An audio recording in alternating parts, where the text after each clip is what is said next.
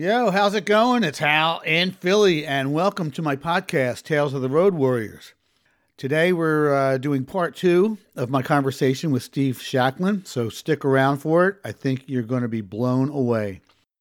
In the meantime, before you do anything else, I want you to go to tales of the road warriors dot com slash subscribe. Fill out that little form, give me your email address and your name, and I can add you to the list and let you know when more great stuff is coming up, because I guarantee more great stuff is coming up. In part one of my conversation with Steve Schalchlin, we talked about Steve's Texas roots, growing up gay as the son of a Baptist minister, and finding his place as a musician, singer-songwriter, and eventually landing the role of West Coast Director of the National Academy of Songwriters in Los Angeles, California. Later, after being diagnosed with AIDS, he turned his prestigious position over to his protege, Brett Perkins, and pretty much resigned himself to die as a result of being H I V positive in the eighties with no cure in sight. In part two, Steve talks about his miraculous recovery and then goes on to write his internet diary, Living in the Bonus Round, which today would be called a blog, and then his award-winning, long-running off-Broadway play, The Last Session. Later, he learned how to compose and write a mass under the tutelage of Mark Janus. He talks about playing John Lennon's Imagine piano, and then he shares a secret to attaining true success in life. This was one of the most, if not the most, compelling conversations I have ever had the pleasure to have with anyone, outside, inside, or on Tales of the Road Warriors!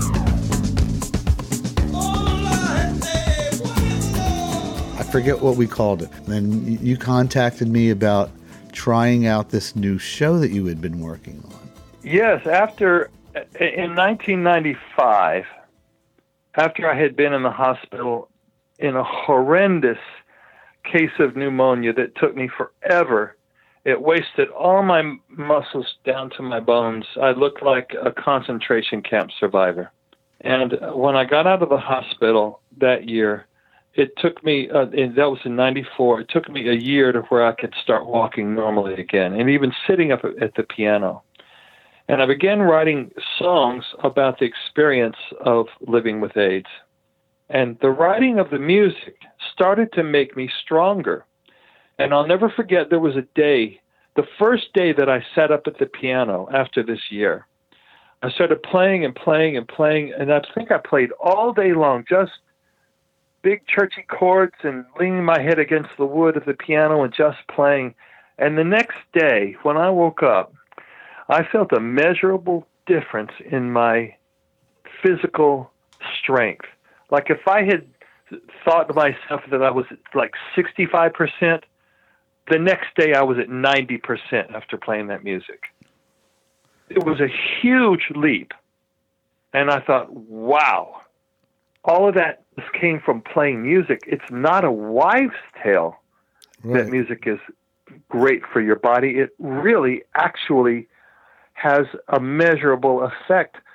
So that's when I began writing songs about the experience of living with AIDS, and Jimmy was giving me ideas uh, for songs, and I wrote the whole score in about three months, I think, like from from October to the beginning of December, two months. And I, that's probably, and then Jimmy wrote a book around those songs, and that became The Last Session, and then we were out, and so I was playing the songs anywhere I could. I was like an evangelist for for music. Yeah. And that was probably about the time that I contacted you, or you contacted me about that gig, and now I have almost no memory of it. The healing power of music. No, you called me. You called me out of the blue. It's like, Steve Schalchlin's called me. What? Why? Why would Steve Schalchlin want to talk to me? And you, and you told me you had written this this show. And uh, you, well, what's the Potsy story? I know you've told it a million times, but people who know me out here have no idea what. Well, it was the night I went into the hospital with this pneumocystis pneumonia, the terrible pneumonia I was just telling you about. They, uh, Jim took me into the emergency room. I could barely stand up. And uh, they put me on a gurney, and I'm lying there in the emergency room. I can barely breathe. I feel like I'm at death's door at that moment. And I looked up, and through the doorway comes Patsy, Anson Williams, from the T V show Happy Days.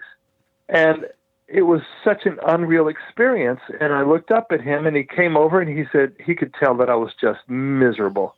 And he came up to the bed, and he said, what's, you know, what's wrong with you? Up to that point, I had not said the word AIDS out loud. I'd said, you know, I H I V positive. I used all these little slippy words.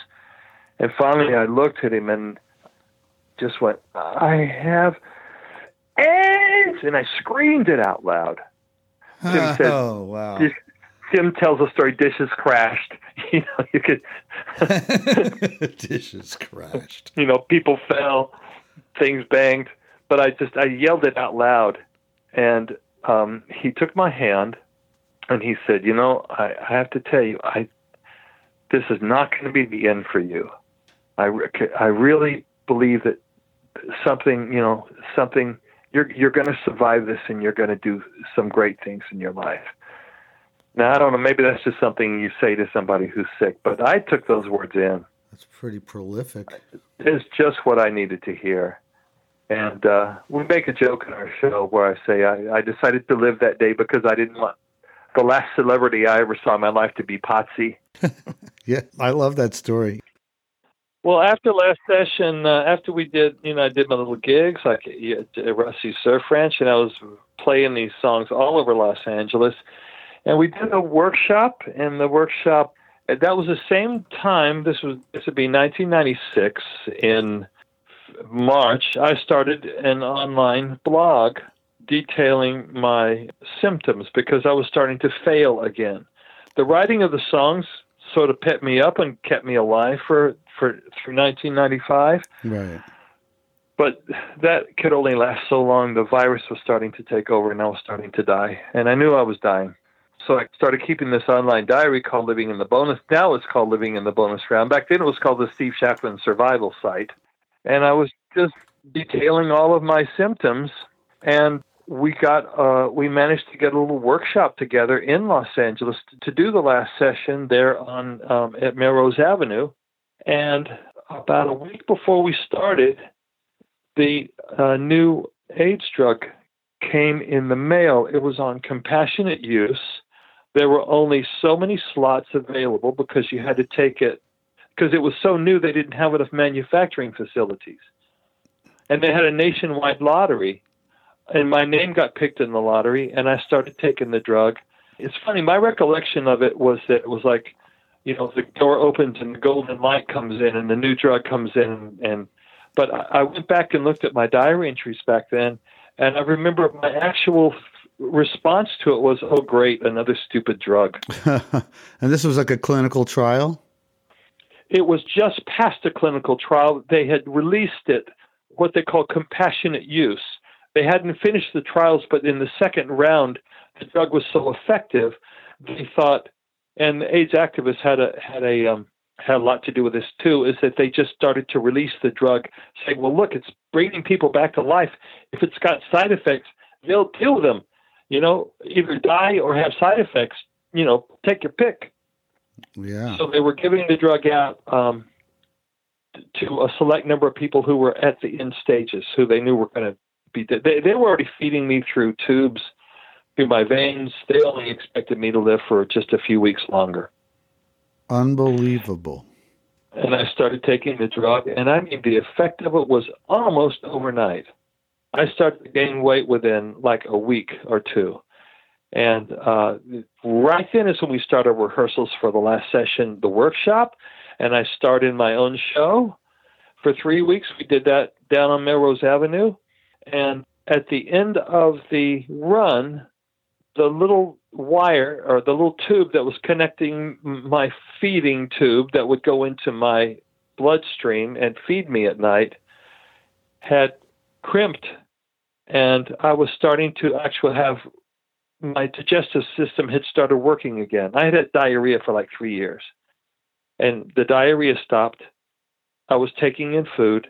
And on that night, when we took our final bows of our final performance, I took the bandage off my arm and I said to the audience, I said, it looks like I'm going to live. Wow. That's amazing. It was an extraordinary night. And what year was this? Nine.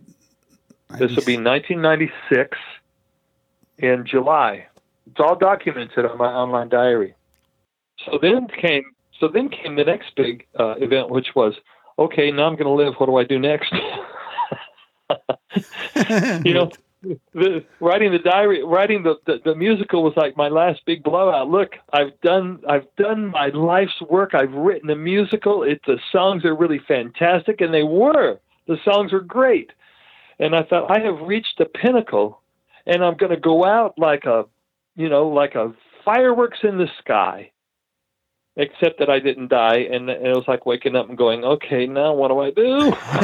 Anticlimax. Let's go find Potsy and tell him you made it. Yeah, exactly. And uh, what happened is a year later, we were in New York with an, with, and Last Session was off Broadway, and we ran for nine months. And that turned into...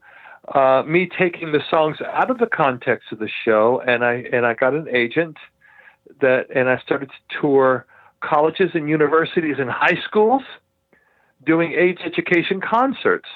Wow! So I became a performing artist, which you are still today, no?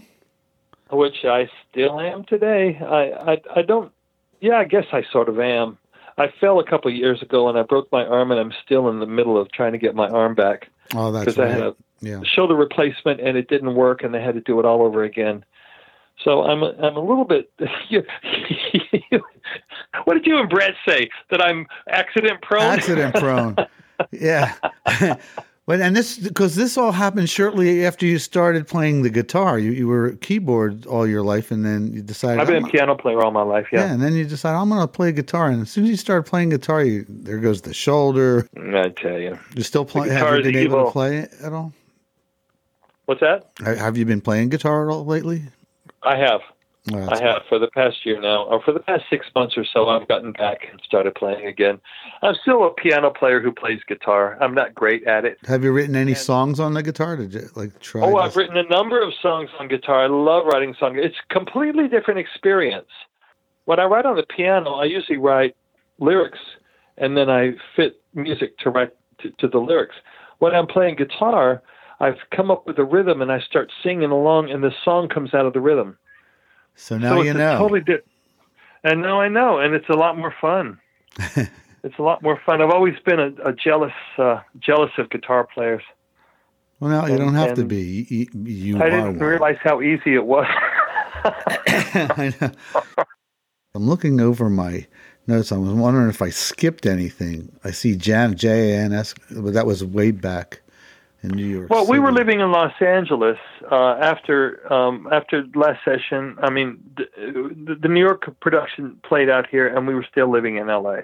And I was going around and doing all those concerts. And then Jimmy uh, wrote another play for himself where he played um, the character of Zero Mostel, and we took it to New York. And it was such a hit out here that we decided to move. Now I came into the exact same place I was when I first hit L A. I came to New York and I didn't know anybody. And I th- I thought, now, where do I start? Because it's like starting over, right? And I thought, well, I'd love to learn, since I've started this career in theater.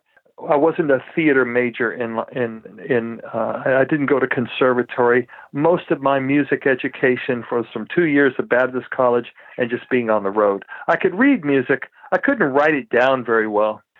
And I wanted to... When you moved back to New York, was it easier for you to get kind of get back into it than it was initially when you went to L A? I would think New York be, would be easier to get back into your groove than it was. Well, what I did was I decided um, to, to, to to follow my own advice. The same thing that I did in L A is we uh, here in New York, there was a, a fellow named Mark Janus, who Jimmy had worked with on a musical. So he was my friend. And he teaches at Manhattan School of Music. He conducted for Leonard Bernstein. He's a great arranger and musician, like a monster, monster musician, the type that I'm not. And so I called him up in the first week we're here, and I said, Mark, I would love to learn choral arranging and more advanced forms of composition.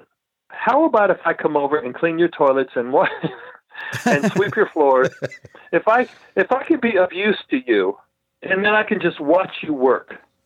If I can just learn from you, he's a really great guy. And he said, no, no, no, no. He said, my place is too small. That's dumb. I don't want you cleaning my toilets. He said, but look, I have a church choir, and uh, it's in Brooklyn. And the church choir consists of a lot of my vocal students from Manhattan School of Music, which are opera singers, musical theater singers, all legit, legit advanced musician songwriters who can read music like crazy, and not songwriters, but singers. And he said, if you want to, I can always use another voice in the, in the uh, choir. So I showed up the following Sunday, and I said, just put me in the back row in the tenor, and I'll be happy to just sing along and learn. And he said, no. He said, I, I can't have you just doing that. You're you're a, you're an, you're a songwriter of note. You've had two hit musicals on in New York. Why don't you sing a solo and teach the choir the song, and I'll I'll feature you in the service. Wow! And this is an Episcopal church, so it's not like the Baptist church. It's a much different layout. So I sang a song. I got the choir to sing along with me, and I showed up the next Sunday, and he he made me do it again. So I did another song. And the next thing you know, I'm choral arranging for the choir, and I'm writing. And eventually, I became, I gave myself a title of of uh, composer in residence. I like that. Because I thought, I'm I'm volunteering. Titles are great.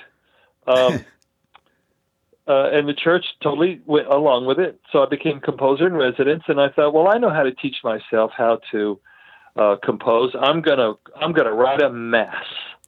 Oh. I'm gonna compose a mass. Now, I didn't actually know what was in a mass, so I had to look it up on Google. Search for mass. And I found out there's five there's five movements to a mass, and they all have the same words. I mean, each movement has has a set set of lyrics. So it's a exercise in music composition. And I had written a bunch of single songs for the service that were more like gospel songs that we've been using over the past couple of years.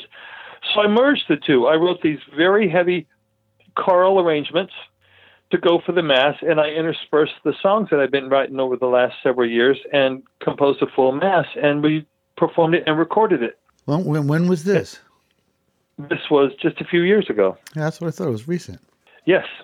So, so, so well, I guess I should bring us up to date then. Bring us up to date. So what's going on with you? I know you just came back from a, a cruise with uh, Jim. Yeah, Jim and... works on uh, cruise ships, and I get to, to tag along. What I'm doing now is there, there's a, a songwriter group out here called the Jack Hardy Songwriter Group. Uh-huh. They've been around forever since Jack Hardy. He was a, con, uh, a, a folk singer. He passed away, but he was a really great songwriter, and every week he had a group of songwriters, and everybody has to bring a brand new song every week. And you play it for the group. You, you, and you bring the lyric sheets in? You write the lyrics and the music, you sing it, and then they, you get a critique from the group. Right. I love and, those. Uh, I just went to one recently for, with N S A I out here in Philly. Recently. Oh, sure. But Suzanne Vega has been through here. Michelle Shocked is in the group. Wow. There's some re- really, really songwriters of great note who who are who drift in and out of the group. That has been my focus ever since uh, for the past few years now because of my arm, and and uh, but also for the for the past ten years that we've been here, I've been going faithfully. So you've been writing, bringing a new song in every week to to the Jack Hardy group. Yep, I bring you. a new song in every week, and it makes you, boy, it makes you really write. You know, and a lot of them really suck, and that's okay, because it means you can get the bad ones out along with the good ones. Sure. And everyone, and then I make demos, and I've set up a little home recording studio here in the house. Uh, also, since uh, since the last session, I wrote a song cycle along with my uh, mass. I also wrote a song cycle called New World Waking, and this brings the John Lennon story around full circle. A friend of mine named Gabby, who lives out in Olympia, Washington, her son, a bisexual teenager, had committed suicide after a gay bashing. Oh my! And she wrote about it, and I put it on my blog, and I, I helped her write up this story. It was, a, it was an amazing story about her survival as a mother and taking that story in, into schools. Well, uh, George Michael, the pop star, had bought John Lennon's Imagine piano as a mem- rock memorabilia, the the this the blonde Steinway upright that he wrote. Yeah. Uh, Imagine on, and he was touring it around the United States to places with a camera crew, to places where acts of violence had occurred. So they took it to Ford's Theater, they took it to Memphis, where Doctor right in front of the hotel where Doctor Martin Luther King was was assassinated, uh, and to Columbine. And George Michael's husband had, his name is Kenny, he had an art gallery in Dallas. And he read the story about Gabby's son. Now, I was in Houston, and I get a phone call from my friend Gabby, and she says, now imagine getting this phone call. Hi, Steve. George Michael wants to know if you'll fly up to Olympia, Washington, and play John Lennon's Imagine piano. Oh. And I said, what? Because I didn't know any of this that was going on. George Michael wants you to fly up to Olympia, Washington, and play John Lennon's Imagine piano. I said, who? This is a prank. Somebody's pranking you, because she got pranked a lot from, yeah. from homophobes and bigots. I said, I said this can't be true. It's absolutely, there's no way that this is true. And she said, well, I got the phone call. And I said, I'll tell you what, I'll believe it. What happened is they called her. They wanted to bring it. And she told them, no, only if Steve Schalchlin, if you'll fly Steve Schalchlin up to play it. Because I helped oh. her write her story out. Wow. Can you imagine telling telling them no, only if my friend from, you know, if you'll fly my friend who they don't have any idea who he is across country to play the piano. So anyway, they said yes. And I said, I'll tell you what, I'll believe it when the, when the plane ticket comes in. Damn. So the plane tickets arrived. I flew up there, and I'll tell you, I had a transcendent moment. They pulled up the big truck. They hauled out the piano. They put it in the front yard underneath the tree. And I sat down at that piano. And over on the right-hand side, just on the side of the keyboard where the wood is, there was a cigarette burn, like a groove. Yeah. And I thought, that's John Lennon's cigarette groove. John Lennon's start, cigarette groove. Wow. John Lennon's cigarette groove right there. Wow. So I've always, whenever I write a song on a piano, the sound of that particular instrument that I'm playing at that moment always influences the notes that I play to write that song, because I always look for the sweetest part of that piano, and that's where the song gets written. So I thought, I wonder what Imagine is going to sound like on the actual piano where he wrote it on, because you know he found the best place in the piano to write that song, because his sound probably inspired him. Right.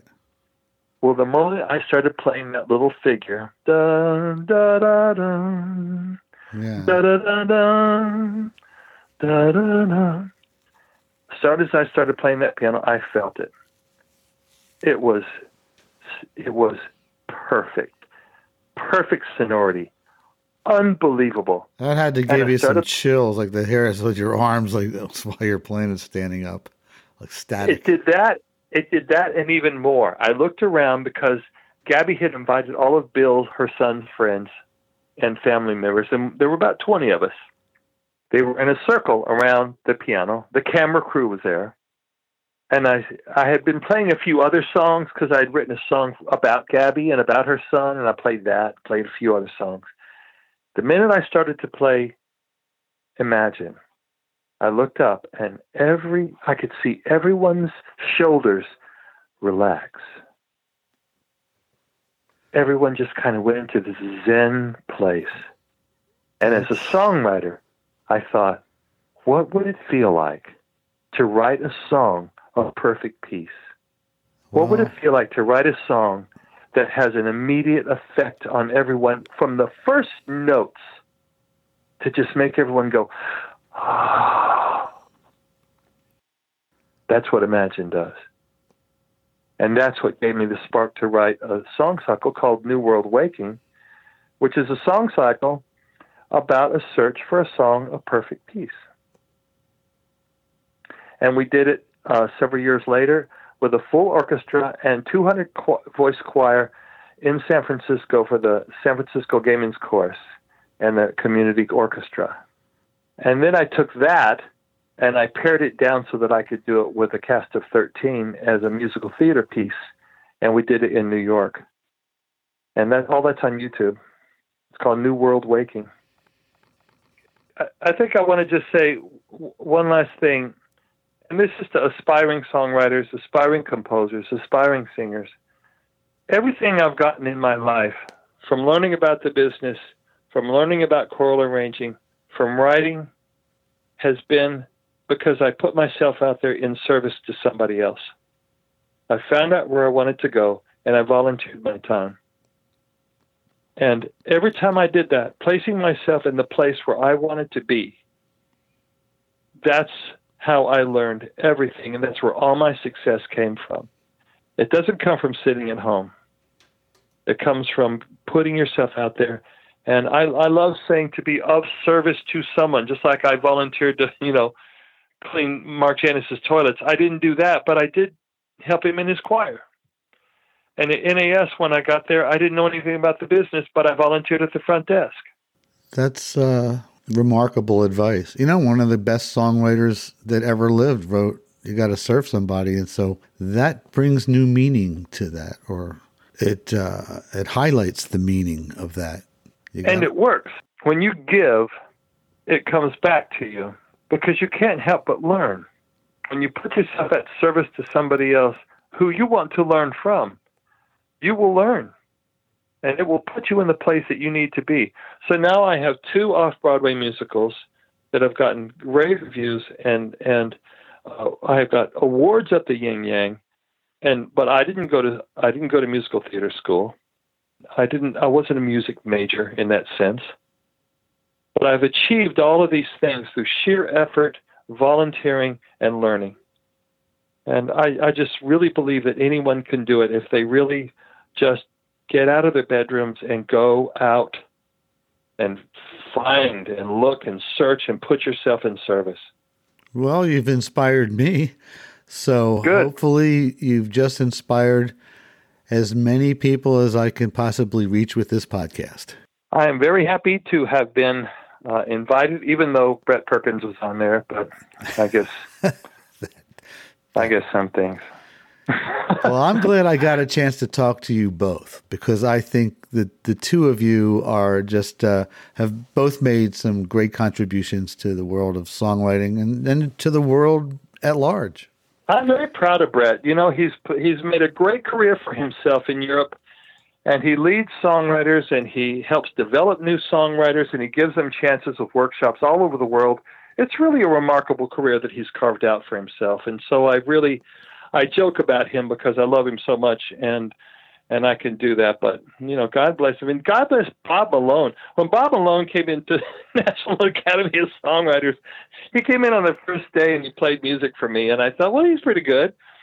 And uh, but the first thing I said to him was, hey, stop wearing mall clothes. I said, get a costume. Get some get some clothes on your back and go out there and be an artist. And uh, we, we've laughed about that ever since. And now he's touring with, with John Fogerty, who is my songwriting hero of all time. And I got to meet him at a National Academy of Songwriters event after I was sick. And I came back uh, after I wrote The Last Session, and I got to shake his hand. I was in the audience, and I got to shake his hand and just tell him how much he meant to me and how what an inspiration he was to me when I was sick. So, wow. I, I, you know, it's a remarkable life. I feel like that I've been living and am still living. It comes full circle, and, and, yeah, and you're, yeah, you're still doing it. It's the st- the story is not over yet, and uh, we're just going to keep looking for new great things from you. I got it coming, Dave. All right, keep on keeping on. Thank you so much for talking to me, Steve. This was this was like a hoot. I'm I'm ecstatic. Thank you, Hal. I appreciate it very much. Keep it going. I'm gonna. Okay, bye-bye.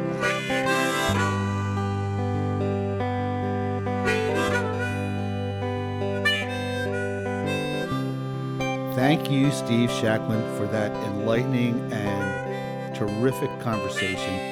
I hope uh, you enjoyed that. Remember, go to talesoftheroadwarriors.com slash subscribe and uh, leave your email address so you can be up to date. Just go to tales of the road warriors dot com. You can leave comments right there on the homepage, or click on Steve Schalchlin Part two and go to the show notes page, where there's also... Uh, not only a comments box, but also transcripts of the entire show. You know, someone who's hard of hearing or deaf, and they have to read it. You can read it word for word, what we just talked about. That's about it. I'm going to get my car, and I'm going for a drive.